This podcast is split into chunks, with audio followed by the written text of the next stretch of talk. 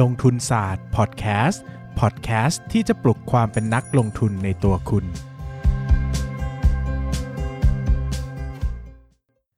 สวัสดีครับ ยินดีต้อนรับเข้าสู่รายการลงทุนศาสตร์พอดแคสต์รายการที่จะชวนทุกคนพัฒนาความรู้ด้านการเงินและการลงทุนไปด้วยกันนะครับนี่เป็นเทคสองเมื่อกี้คุยไปยาวนานมากแต่ลืมกดอัดนะครับอ่ะเริ่มต้นใหม่ หลายคนนะ ก็บอกว่าอยากฟังแขกรับเชิญนะครับ ก็อยากฟังบอกเอ้ยไปฟังย้อนฟังของพี่หน่องพี่เคนมา ก็แบบเอยพี่หน่องนี่คือใครวะอ๋อพี่หนอมนะครับ ก็เลยบอกว่าอ่ะไม่เป็นไรเดี๋ยววันนี้เชิญแขกรับเชิญมาแล้วกันนะครับ ก็ยินดีต้อนรับกับนายปั้นเงินครับ สวัสดีครับ เย้ เออ มีคนเขาขอมา ใช่ ว่า ใช่ เขาอยากฟังเรื่องประสบการณ์การลงทุนที่มัน อืม ประสบความสำเร็จของคุณ ผมก็เลยบอกว่าเขามีเยอะมากนะ อาจจะต้องฟังสักร้อย EP โอ้ยเวอร์ไป นะครับ ซื้อหุ้ ะ นยังไม่ถึงร้อยเลย คือมันเคยมันมีคนขอเข้ามาว่า อืม โอเค อยากฟังประสบการณ์ หุ้นที่เด้งกับหุ้นที่ดับ ผมก็เลย อ่า บอกโอเค ผมมีแต่หุ้นดับ ไม่มีหุ้นเด้ง ไหนว่า เขาบอก จะบอกมีแต่หุ้นเด้งไม่มีหุ้นดับ เขาเขาบอกว่าคุณอย่ามาทอมตัวเลย ผมรู้ว่าคุณมีหุ้นเด้งเยอะ แน่ เออผมก็โอเค ผมก็ไม่ได้ผมผมไม่ผมไม่ได้เจอเยอะนะ ๆ ก็คือ แต่ว่าะไร เจอ ยุ่ง ผมเจอ ยุ่ง ผมเจอน้อยกว่าคุณ ผมรู้แค่นี้นผมเจอน้อยกว่าคุณ น้อยกว่าคุณนี่คือ แต่ คนคนถามหรือว่ากูหรือว่ากู คุณนี่แหละลงทุน กู ศาสตร์ ใช่ไหม เออผมผมเจอน้อยกว่าลงทุนศาสตร์เยอะ แต่ว่าเจอก็เจอคนละตัว า คือเจอหลายคนก็จะบอกว่า เอ้ย ตลาดหุ้นแม่งหาหุ้นยังไง ให้เจอหุ้นเด้งหาไม่เคยเจอเลย คือมันก็ถ้าหาหุ้นน่ะ ผมก็เจอคนละตัวกับที่พี่เบสเจอ อืม เออถูกปะคือหลายคนมันก็จะมีหุ้นที่ถนัด แล้วก็มีการค้นคว้าหุ้นคนละแบบกัน อืม ดังนั้นแล้วถ้าสมมติว่าคุณตั้งใจหาคุณก็จะเจอของคุณเองเนี่ยแหละ แต่ว่าต้องตั้งใจจริง ๆ นะ เออซึ่งอย่างที่ผมจะมาเล่าวันนี้เนี่ย อ่า มันจะเป็นหุ้นตัวหนึ่งครับ ที่ผมซื้อไว้เมื่อประมาณกี่ปีวะ มัน 30ปีถึงไหม สองพันสิบแปดไม่ถึงยานนานไป ประมาณยี่สิบทุยประมาณสองพันสิบแปดปีสองพันสิบแปดเนี่ย ตอนนั้นหุ้นหุ้นตัวเนี้ยเราเคยพูดกันไปแล้วในช่วงวิเคราะห์หุ้นกับนายปั้นเงิน อ่า เออ สปาใช่ไหม ไม่ใช่ เป็นหุ้นอ่า อ้าวสปอยเลยว่าจะพูดสปา ไม่ทันแล้วอ่ะไม่เป็นไรถือว่าให้คุณสปอยก่อน าครับผมก็เป็นหุ้นสวัสด์นะครับ สีสวัสด์ อ่าสวัสดิ์ครับ อ่าก็คือช่วงอ่ะเดี๋ยวผมเล่าเลยแล้วกัน ช่วงปี 2018 ช่วงนั้นเนี่ยมันจะเป็นช่วงปีที่สีสวัสด์อะครับ มันกำลังปรับโครงสร้างหนี้อ่ะไม่ใช่ปรับโครงสร้างหนี้ปรับโครงสร้างธุรกิจอยู่ ม คือก่อนหน้าเนี้ยสวัสด์นะครับเขาเอาตัวเองเข้าไปอยู่ในระบบของสถาบันการเงิน ก็คืออยู่ภายใต้การควบคุมของแบงก์ชาติ ด้วยการซื้อ b f i t เข้ามา อ่ะ ดังนั้นแล้วเนี่ยการซื้อ b f i t เนี่ยมันก็เลยทำให้เขาอ่ะเหมือนกับมีการ movement บางอย่าง ที่จะแบบปรับตัวให้ถูกต้องตามกฎเกณฑ์ของแบงก์ชาติมากขึ้น ม อะไรเงี้ยซึ่งซึ่งตอนนั้นนะสวัสด์กับ MTC เป็นหุ้นที่เป็นหุ้นสินเชื่อที่ต่างคนต่างเติบโตทั้งคู่ อืม อืมแต่ทีนี้เนี่ยสวัสดการที่เขายอมมาอยู่ภายใต้กฎเกณฑ์ของแบงก์ชาติอะมันจะต้องมีการปรับโครงสร้างใหม่หมดเลย อืม ดังนั้นแล้วเนี่ยมันจะทำให้ช่วงปลายปีรู้สึกปลายปี 2017 มั้งที่ปลายปี 2017 จนถึงต้นปี 2018 เนี่ยเขาจะเขาจะเหมือนกับว่าไปโฟกัสกับเรื่องการปรับโครงสร้างมากกว่า อืม ทำให้ช่วงนั้นเนี่ยเหมือนโดน MTC เนี่ยทำกำไรให้เห็นชัดว่า MTC โตเยอะกว่านะนักลงทุนก็เลยหันไปให้ความสนใจกับ MTC มากกว่า อืม แต่ในขณะที่ตอนนั้นอ่ะผมเริ่มมองว่าเฮ้ยสวัสด์เนี่ยสีสวัสด์ถ้าเกิดว่าเรามองกันภาพอย่างเงี้ยตอนนั้นผมยังไม่ได้สนใจลงทุนนะ แต่ก็ตามข่าวอยู่ห่างๆ ตามว่าโอเค ตอนเนี้ยเขามีการปรับโครงสร้างผมชอบแบบนี้ ตรงที่ว่าแบบต่างคนอ่ะแต่ก่อนอ่ะทั้ง MTC ทั้งสีสวัสด์อ่ะมันเติบโตดีทั้งคู่ แต่ว่าถ้าเกิดว่ามันมีพรบอะไรบางอย่างเข้ามาควบคุม หรือว่าทำอะไรอย่างเงี้ยถ้าจะให้ถูกต้องตามกฎหมายมันควรจะอยู่ภายใต้การควบคุมของแบงก์ชาติ ฮึ อันนี้คือผมผมมองอย่างนี้ ผมเป็นคอนเซอร์เวทีฟมากกว่า อืมฮึ อืมซึ่งถ้าเกิดว่าไปดูที่ศรีสวัสดิ์เขาทำเขาทำอย่างนี้ ผมก็เลยชอบชอบการ movement นี้ของเขา อืม แล้วประกอบกับช่วงนั้นเนี่ยเราตามดูอยู่ห่างๆ ราคาของศรีสวัสดิ์มันมันจะถูกเทขาย เพราะว่าอ่าตอนแรกเนี่ย เรื่องของการปรับโครงสร้างอ่ะมันทำให้รายได้เขาอะรับรู้น้อยลง เพราะเขาต้องมีการจัดการกับสัญญาลูกหนี้ทั้งหมดภายในของเขาใหม่หมดเลย แล้วทีนี้เนี่ยพอเราไปศึกษาดีๆ แล้วเนี่ย เราก็จะเห็นว่าเฮ้ยความจริงแล้วอะพอร์ตลูกหนี้ของเขาอะมันก็ยังเติบโตอยู่เรื่อยๆนะ อืมฮึ อืมแต่แค่แบบมันอาจจะมีแบบหลุดโฟกัสบ้าง เขาอาจจะไม่ได้ไปเน้นการเติบโตของพอร์ตลูกหนี้มากเท่าแต่ก่อน แต่ณวันใดวันหนึ่งที่เขาปรับพอร์ตเสร็จแล้วอะผมคิดว่าการดำเนินธุรกิจของเขาอะมันจะไปได้ไกลมากขึ้น อืมตอนนั้นเนี่ยสีสวัสด์มันก็ราคาค่อยๆ ปรับตัวลงมา แต่มันยังไม่ได้ปรับตัวลงมาเยอะมาก มันจะมาเยอะมากก็ตอนที่งบไตรมาสหนึ่งปี 2018 ออก อ่า ตอนนั้นเนี่ย 2018 ใช่ตอนตอนนั้นเนี่ยหนึ่งเลยคือกำไรไม่ได้เติบโตมาก อืม อ่ะหนึ่งเลยโดนเทขายเพราะเรื่องนี้ อืม สองโดนได้ขายมากไปกว่านี้อีกตรงที่ตัวเลข NPL ที่ประกาศออกมา เปอร์เซ็นต์ NPL มันเด้งขึ้นจากอัตราปกติเขาจะอยู่ประมาณ 3-4% อื มันเด้งขึ้นไปอยู่ที่ 6-7%อืมซึ่ง 6-7%เนี่ยครับถ้าเกิดว่าเราไปมองกันดีๆแล้วอะถ้าเกิดเข้าไปไฟล์เอาอะมันจะเห็นว่ามันเกิดจากอะไร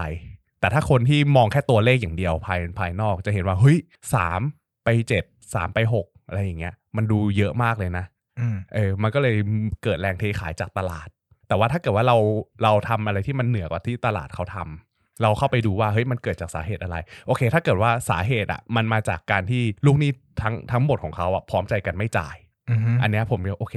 มันเป็นสาเหตุที่สมเหตุสมผลที่ราคามันจะถูกเทขาย อืม แต่ว่าถ้าเกิดว่าเราไปดูแล้ว มันเกิดจากลูกหนี้แค่รายเดียวล่ะ ลูกหนี้แค่รายเดียว แต่ว่ามันเป็นมันเป็นขนาดใหญ่ ลูกหนี้ขนาดใหญ่ ซึ่งซึ่งความเป็นจริงอ่ะมันเป็นอย่างนั้นตรงที่มันมีลูกหนี้รายใหญ่รายหนึ่งอะครับเขาจ่ายไม่ตรงเวลา ดังนั้นแล้วมันก็เลยถูกคือเหมือนกับว่าตอนนั้นอ่ะ เทียร์ในการรับรู้มันจะรับรู้ว่าเป็น1ถึง1ถึง30 วัน จะคิดค่าศูนย์เท่าไหร่ ถ้าเกินแบบถ้าเกิน 3 เดือนมันจะคิดเป็น NPL อืม แต่อ่ะทีนี้เนี่ยไอ้ลูกหนี้รายใหญ่นะมาดันจ่ายมา 3 เดือนเนี่ยยังไม่จ่าย อืม เออมันก็เลยต้องถูกขยับมารับรู้เป็น NPL อืม ซึ่งสวัสด์เขาก็ทำตามทำตามมาตร ไม่ ฐาน เห็นบอก ขง เลย เขา บ้างเลยจะได้ซื้อตาม ไม่อันนั้นตอนนั้นตอนนั้นเล่าให้ฟังแล้ว หรอ เอออั อันนี้ไม่สนใจเองเหรออ้าวกูผิดเองกูผิด นั่นแหละ เอง พอพอพอเห็นตัวเลขตรงเนี้ยผมก็รู้สึกว่าเฮ้ยมันเป็นลูกหนี้รายใหญ่ แล้วพอเราไป finding อ่ะไปหาไปหาข้อมูลมา นักวิเคราะห์เขาก็ไปหาให้ อืมฮึ เวลาไปคุยก็คุยถามคุยกับนักวิเคราะห์ก็ได้เพราะนักวิเคราะห์เขาก็จะมีมีเรียกประชุมอะไรอย่างเงี้ยที่แบบเวลาก่อนจะออกบทวิเคราะห์อะไรอย่างเงี้ยครับ อืม เขาจะมีแบบประชุมนักวิเคราะห์เพื่อให้ข้อมูลอะไรอย่างงี้ พอพอหลังจากที่ NPL ออกอะมันมีประชุมนักวิเคราะห์นักวิเคราะห์ก็ออกมาเขียนแล้วออกมาพูดประมาณว่าเนี่ยตัวเลข NPL ที่มันสูงขึ้นนะมันเป็นเพราะสาเหตุนี้แล้วเราก็โทรไปถาม IR กับของสวัสด์ว่าแบบเออมันเป็นอย่างนี้จริงหรือเปล่า แล้วตอนนี้มันเป็นไงเขาบอกว่าอ๋ออันนั้นน่ะมันหลุดเข้ามาจริง ๆ มันหลุดอย่างนั้นจริง ๆ แล้วก็ปัจจุบันเนี้ยเขาจ่ายเรียบร้อยแล้ว อ่า เออ จ่าย พอ เรียบร้อย พอมัน แล้ว จ่ายเรียบร้อยแล้วเสร็จปุ๊บ อืม ตอนนั้นอ่ะราคามันยังลงอยู่แล้วลงลงไม่ไม่ลงแบบลงไม่หยุดอ่ะ อืม ลงจาก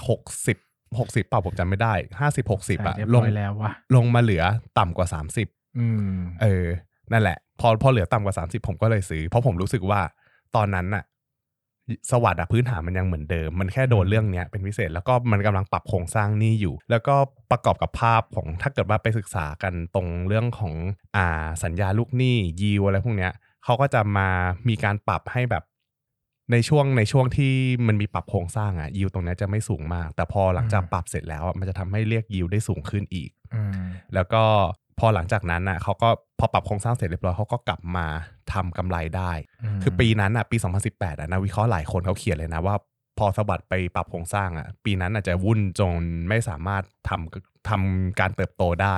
อืม กำไรจะไม่โตรายได้จะไม่โตอะไรประมาณเนี้ยเขาเขียนประมาณนี้นะแต่ อืม ผมอะไม่ได้เชื่ออย่างนั้นผมไปเชื่อว่าแบบโอเค สวัสด์อ่ะคือยังไงอ่ะธุรกิจเนี้ยมันอยู่คู่กับประเทศไทย อืม เออยังไงก็ตามมันจะต้องมีธุรกิจนี้มันเป็นช่องว่างให้คนอ่ะเข้ามากู้ อืม เออไตรมาสสองออกมา รู้สึกว่าพอร์ตลูกหนี้จะเริ่มจะเริ่มโต พอพอร์ตลูกหนี้เริ่มโต ผมก็ตอนนั้นอะซื้อไว้เยอะแล้ว แล้วก็ซื้อเพิ่มอีก อืม เออ แล้วพอเสร็จปุ๊บเราก็ถือยาว พอถือยาวปุ๊บ ราคามันก็วิ่งขึ้น ปีนั้นอะสวัสด์ทำทำกำไรทำกำไรได้เติบโตกว่าที่นักวิเคราะห์หลายคนคาดในช่วงแรกที่มันมีการปรับโครงสร้างอยู่ จำปีนั้นได้จำ แล้วพอหลังพอพอหลังจากนั้นอะ NPL มันก็กลับมาอยู่ที่สามเปอร์เซ็นต อืม สามเปอร์สี่เปอร์เซ็นไม่ใช่สามเปอร์เซ็นอืมแล้วก็ปีที่ปีที่ผ่านมาสองปีที่ผ่านมาเนี่ยกำไรมันก็เติบโตได้เรื่อย อืม ๆ จนผมถือราคา 30อ่าตีตีตีเฉลี่ยประมาณ 30 บาท 30 บาทเนี่ยถือแบบถือกำไว้แน่น ๆ เลยไม่ไม่ปล่อยจนมากระทั่งแบบ 80 บาทเออแปดสิบาท แต่ 80 บาทก็ยังไม่ได้ขายนะ ไปขายตอนที่มันเริ่มลงมา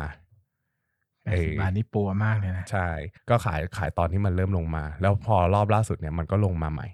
ม เออก็มีมีมีมีซื้อมีขายอะไรอย่างนี้ไปบ้างอืม อืม ก็ก็คือเราอยู่กับมันมาจนเรารู้ว่าสวัสด์มันจะอ่อนไหวกับเรื่องอะไร สวัสด์มัน อืม จะมาแรงกับเรื่องอะไรประมาณเนี้ยอ่าอันนี้เป็นประสบการณ์หุ้นเด้ง ซื้อ ตัวหนึ่ง ซื้อ ตัวหนึ่ง ตามเลยเดี๋ยวซื้อตามเลย ตัวอย่าอย่าซื้อตอนนี้เลย เดี๋ยวมีคนเขาด่านะเขาอาจจะซื้อไปเมื่อวานก็ได้ ใช่ อ่ะก็ แต่ตอนนี้ราคาเหลืออยู่ 40 กว่าบาทแล้วมั้ง แต่ว่ามันมีเรื่องปันผลหุ้นหลายรอบอะ อ่า เออคือได้ได้ทั้งปันผลหุ้น ได้ เหนื่อยเฉย ปันผลนุ้น ได้ ปันผล ได้ทั้ง หุ้น ปันผลหุ้นได้ทั้งเงินปันผลอะไรอย่างเงี้ยรอบล่าสุดเรียบร้อยหมดแล้วอืมแต่ว่า อ่า ถ้าซื้อตอนนี้มันก็ต้องลองประเมินดูว่าตอนเนี้ยสถานการณ์ การปล่อยกู้หนี้ยืมสินของในประเทศไทยจะเป็นยังไงต่อ ก็เป็นประสบการณ์ นะครับ ที่ อันนี้ก็เป็นเคสที่ดีนะ ว่ามันมาจากความพยายามจริง ๆ อ่ะเนาะ อืม ไม่มันไม่ได้ฟุกอ่ะถ้าใคร อืม หาหุ้นเด้งมาประมาณหนึ่งก็จะรู้ว่าไอ้ยได้มันได้การได้เพอฟุกก็มี อืมอืม แบบซื้อซื้อไปแล้วดันขึ้นมาแบบไม่รู้สี่รู้แปดอะไรเงี้ยก็ เอ เอ อ อ เอ เอ อ อก็มีแต่อันนี้ก็ยกเคสมาที่เป็นความพยายามเนอะแล้วก็จะเห็นว่ามันมีการดิกดาวการไปตามหาคำตอบ การคุยกับนักวิเคราะห์คุยกับ IR เน เอ อะ อ แล้วก็ คือจะบอกว่าคุณคุณอะคุยกับนักวิเคราะห์ได้นะเผื่อบางคนไม่รู้โทรไปสมมุติว่าเราเราเห็นบทวิเคราะห์ของใครอะเราชอบ อืม เราชอบอ่านอย่างผมอะตอนนั้นผมอ่านของบัวหลวง เราชอบ อืม บัวหลวงเขียนมาก เพราะว่าบัวหลวงเขามีการไฟเอาพิเศษกว่าคนอื่นอะไรประมาณ อืม เนี้ยผมก็โทรไปคุยกับนักวิเคราะห์บ่อย ๆ อืม เออ ก็คุย ก็คุยว่าแบบเออตรงนี้ได้มายังไง มีสมมติฐานยังไงอะไรเงี้ย ก็ถาม อืม คือบางทีการที่เราเติบโตขึ้นเราได้ความรู้จากนักวิเคราะห์ด้วยนะส่วนหนึ่ง อื อื ม ม ก็ลองดูครับ ลองโทรไปหาแต่ก็ไม่ใช่ทุกคนจะคุยกับเรานะ ใช่ บอกก่อน ใช่ บางคนก็ไม่คุยบางทีก็แล้วแต่สถานการณ์ด้วยนะครับ อืม แล้วแต่ความบางทีเขาก็ไม่คุยบางคนก็คุยอันนี้ก็แล้วแต่ส ใช่ ถานการณ์เลยนะครับอ่ะสำหรับวันนี้ก็สำหรับใครที่ขอมาว่าอยากจะฟังประสบการณ์การลงทุนของนายปั้นเงินนะครับ ค ก็ รับผม ก็สวัสด์นี้เป็นหุ้นที่เราได้ยินปั้นพูดถึงบ่อยนะครับ อืม โดยส่วนตัวเนี่ยแล้วก็คิดว่าน่าจะเป็นหุ้นอีกตัวหนึ่งที่ที่เป็นหุ้นถนัดมือของนายปั้นเงินนะครับ แล้วก็ลงทุนอยู่บ่อยๆ เดี๋ยวครั้งหน้าจะมาชวนคุยกันในเรื่องหุ้นที่เป็นประสบการณ์ที่ล้มเหลวบ้างนะครับ อ่ ว่า มีมี มีอะไรบ้างแล้วก็ได้เรียนรู้อะไร มี จาก เยอะเลยอะ จากเหตุการณ์นั้นบ้างนะค ครั รั บบ ผม ก็อย่าลืมติดตามฟังแล้วกันนะครับสำหรับวันนี้ก็ขอบคุณนายปั้นเงินมากๆนะครับที่ให้โอกาสพิเศษกับเรามากๆที่แวะมารายการเรานานๆมาทีนะฮะไม่ได้มาบ่อยนะฮะ ช่วงนี้ผมไม่ค่อยว่าง ไม่ค่อยว่างเนอะนะยุ่งๆนะฮะก็ไม่ได้แบบ เจียดเศษเวลามาให้ จริงๆ เราไม่ค่อยสนิทกันนะครับก็เลย ครับ ไม่ค่อย ผม อยากจะเชิญมาเท่าไหร่แต่ก็ ครับ แบบบางทีมันก็เป็นจำเป็นอ่ะเนอะเป็น ออ เป็นวงการบันเทิงอ่ะก็ต้องโกหกกันบ้างอะนะครับ ครับผม อ่ะนะครับวันนี้อย่านอกเรื่องเยอะนะครับ ก็ขอบคุณทุกคนมาก ขอบคุ นะ ณ ค ครั รับ บ สวัสดีครับ อย่าลืมกดติดตามลงทุนศาสตร์ในช่องทางพอดแคสต์เพลเยอร์ที่คุณใช้ แล้วกลับมาปลุกความเป็นนักลงทุนกันใหม่ในลงทุนศาสตร์พอดแคสต์